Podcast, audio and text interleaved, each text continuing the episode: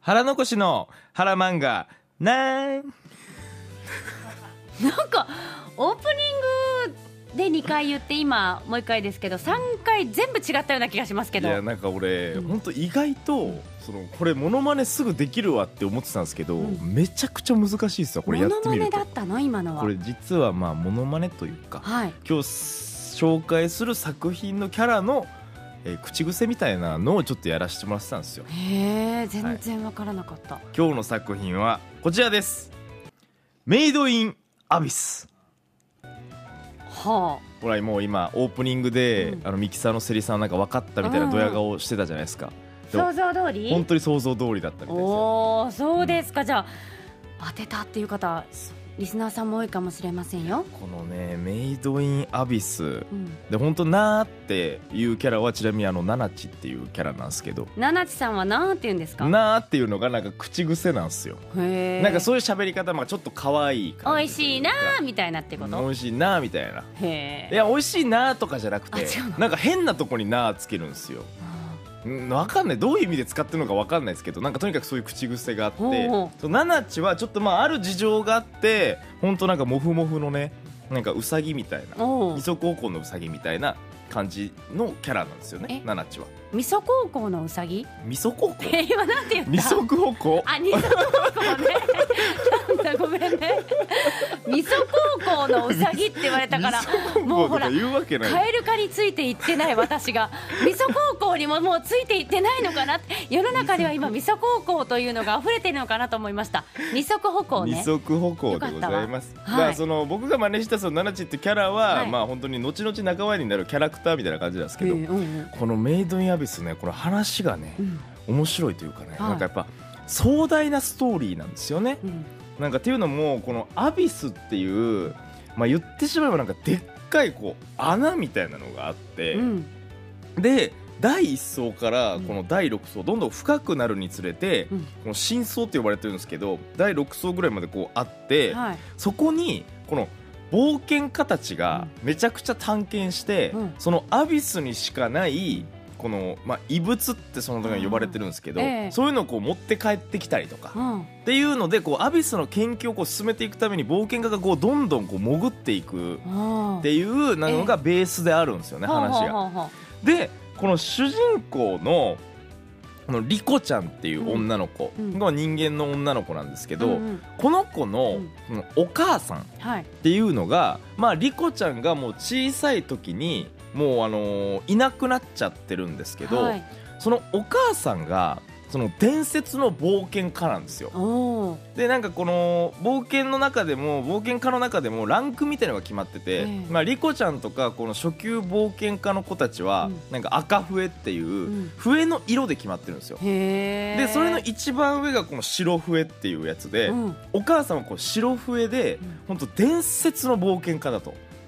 へーどうやってレベル分けはされるんですかもうそれはやっぱりこれ持ってかって功績とかうをんこのアビスでのうんこの功績をこう認められるっていうのでへえでこのなんでこの功績決まるかっていうとこのアビスがうんこの1層とかこう2層とかうん3層とか4層とかこのどんどん潜っていくにつれうてんその上昇負荷っていうのがかかるんですよね。うんで上昇負荷っていうのがこれまたちょっと複雑なんですけどはいまず1層とかだとうんまあなんか鼻血が出たりとか。あなんかそういう感じでで2層とかだともうなんか痛くなったり熱出したりとかーあ、ーで3層とかになるともう全身の体が痛くなったりとか、へー6層まで行くともう人の姿を保てない人間性をなくしちゃうみたいなあー感じの負荷があるんですよ、はいはいはいだからそういうのもあってその笛のランクでこうどこまで潜れるかみたいなのも決まってるみたいなあーはい感じなんですけど、うんうんこのお母さんがいなくなったはずのお母さんから、うんなんかこうあるメッセージみたいなのが届くんですよ、うん、でそれがこう奈落の底で待つみたいなうんメッセージが届いて、うんリコちゃんが「お母さんに会いに行く!」っはいはつっい、て、うん赤笛のリコちゃんが仲間と共にこの第6層を目指すお母さんに会いに行くっていう物語なんですけどおーそこだけ見るとなんか結構なんかこの王道で、うんなんかいろいろここから仲間が集まってね、うんなんかまあ助け合いながらなんだかんだ、うんこうやっぱこうたどり着いてうんお母さんに会うんだろうなとかやっぱ考えるじゃないですか、うんここれがねもう話の内容がね、まあ重たいへーし、あのグロテスクなところも結構多いあそうなんかやっぱ負荷とかがやっぱ激しいんで、うんやっぱ人間の姿保てないとかもあるから、うんなんかね俺はやっぱそっちの面白さを感じちゃってへ、ーでやっぱこのアビスっていうもの自体がやっぱこの呪い、まあ、上昇負荷って言われてるのも結局アビスの呪いって言われてるものなんですけど、うんこの呪いとこの人のうんなんかこの関係性というか、うんそれがねもうね悲しいことばっかり起きるんですよへえだからそういうのがあれば、うまあそうこういう悪い風に利用する人もいるよねとか、で結局そのもう登場人物全員が冒険への探求心がすごいんで、そんなとこ行かなきゃいいじゃんって思うんですけど、うんうんうんやっぱこう探求心だけでもうみんな動いちゃってるから、止まんないんですよその何か例えば第6層にしかない秘宝があるとか、はいはいそういうものを目指してるというわけではなそうくなんですよもう探求心で皆さんもう行きたいってことなものうそれが当たり前の世界冒険をしたいっていう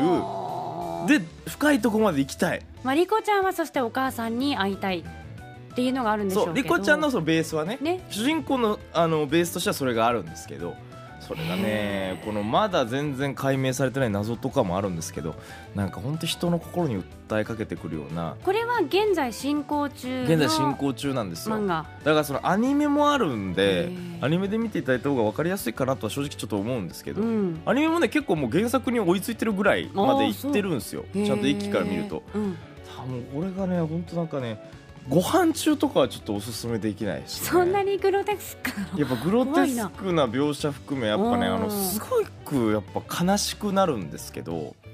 ただでも悲しくなるだけじゃなくへて、ーうんなんかね俺やっぱりこのなんていうんですかねなんかただ鬱になる漫画って俺めっちゃ嫌なんですけど、うんなんかこのちゃんと原因うんがはっきりしてて、うんこういう過去があったからこうなってんだってちゃんと見せてくれる漫画俺めっちゃ好きなんですよ。はいでこのメイドインアビスの僕の一番好きなとこは全てにちゃんとこの理由がある救いはあるのかね救いはこれはねまだわからないもうね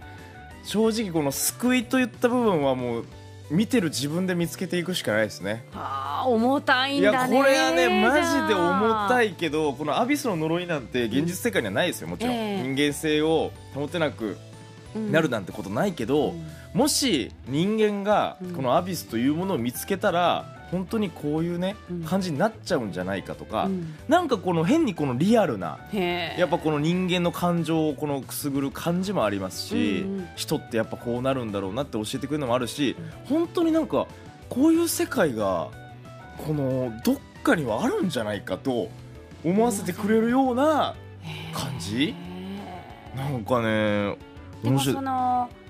重たくって結構うわっていうシーンうもん多めだとは思うんですけれど、人と人の争いとかではないんでしょそうなんですよね、まあ、人と人の争いっていうかバトルとかもあるんですけど、うんまあ、言ってしまえば、ええまあ、ゆそのアビスに結局その生物とかもいるんで、はあはあはあそことの戦いとかにもなってくるし、うん結局毎回出会うものがその未知との遭遇みたいなんで、うんうんなええ仲間と協力してはいそこを乗り越えていくみたいなのもうんもちろんそういう楽しみ方もあるんですけど、うんなんか俺はやっぱこの人にメイドインアビスに出てくるこの人に隠されてるルーツみたいな、ななんでこの姿にこの人はなってるのかとか。そういうのもちゃんと描いてくれるっていうところに俺はなんかね面白さを感じててこのね僕が最初モノマネしたこの「な」っていうあのうんナナチもね、こう深いわけがあるんですね初は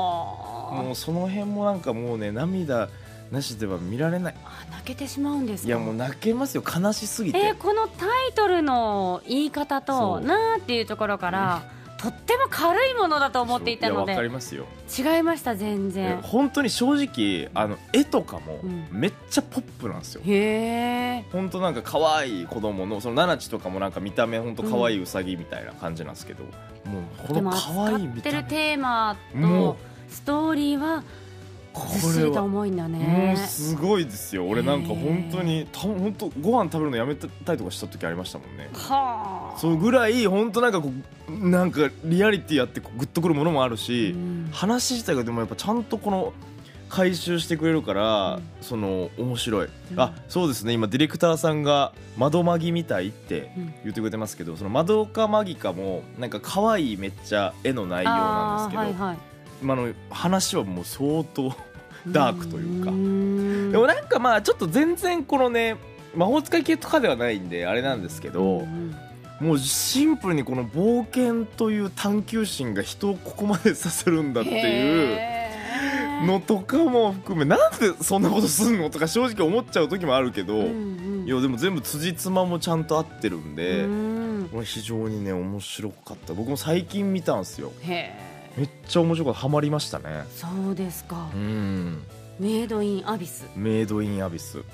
これは本当すごい最最近近ごあ飯の時は避けてねご飯時は本当避けて あの夜中とかに集中して見ていただき たい、うん、最近あのスロットの台も出ましたあそうあでもメイドインアビス話題ってことですねいじゃやあ本当昔から結構多分話題で俺もずっと気になってたんですよへーでもうアニメも本当1期終わって映画挟んで第2期とかが去年とかにあって、あそうなんだで第3期も決まってるんですよもううーんそうだから本当多分注目されてる作品であるなんで今まで読まなかったんだろうって俺はすごく思っちゃってたんですけどやっええぱ読んで改めてあ面白いなっていう思いましたねだから絵からは想像つかない面白さですよあれはへえ本当にうんちょっとぜひ読んでください、今日は「メイド・イン・アビス」紹介させてもらいましたワッフルーム今日は腹残しの腹漫画でした